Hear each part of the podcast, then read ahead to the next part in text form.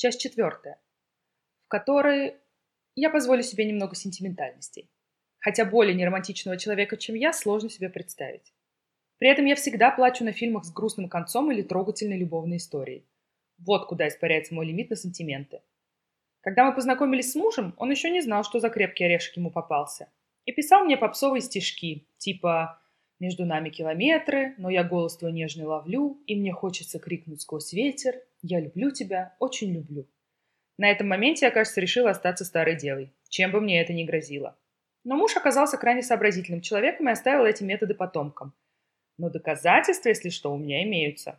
Потом буду показывать нашим детям, кто в этой семье кремень. Вообще, почему-то в нашей семье принято жалеть всех, кто взял на себя ношу жениться на нас. Говоря «нас», я имею в виду себя, сестру и тетку. Мы составляем ядерное ядро, которое остальные пытаются смягчить своим мягким нравом.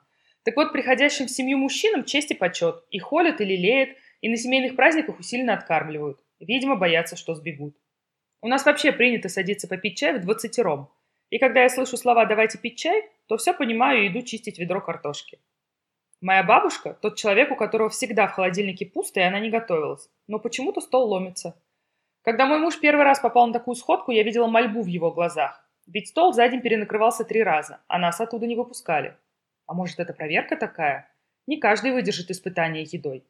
Когда мы приехали знакомиться с папой, он достал кусок линолеума и предложил покататься с горок. Муж мужественно запыхтел и даже сел за руль, взяв управление машиной под свой контроль.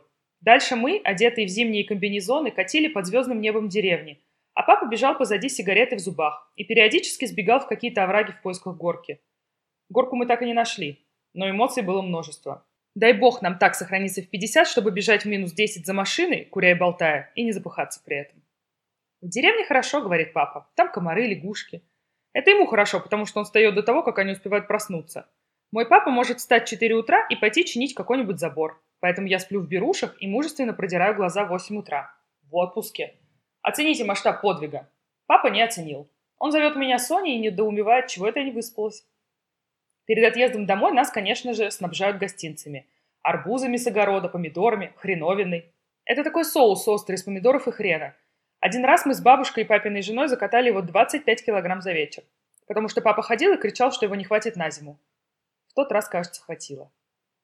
В полнейшей темноте мы лазаем по огороду в поисках разных видов винограда, потому что нужно же от каждого взять понемножку. Апофеозом становится поход в погреб за бочковыми помидорами. Пока папа с мужем выгребают их из бочки, под тяжестью банок лопается одна из полок, и все оказывается в осколках, вишневом компоте и рассоле.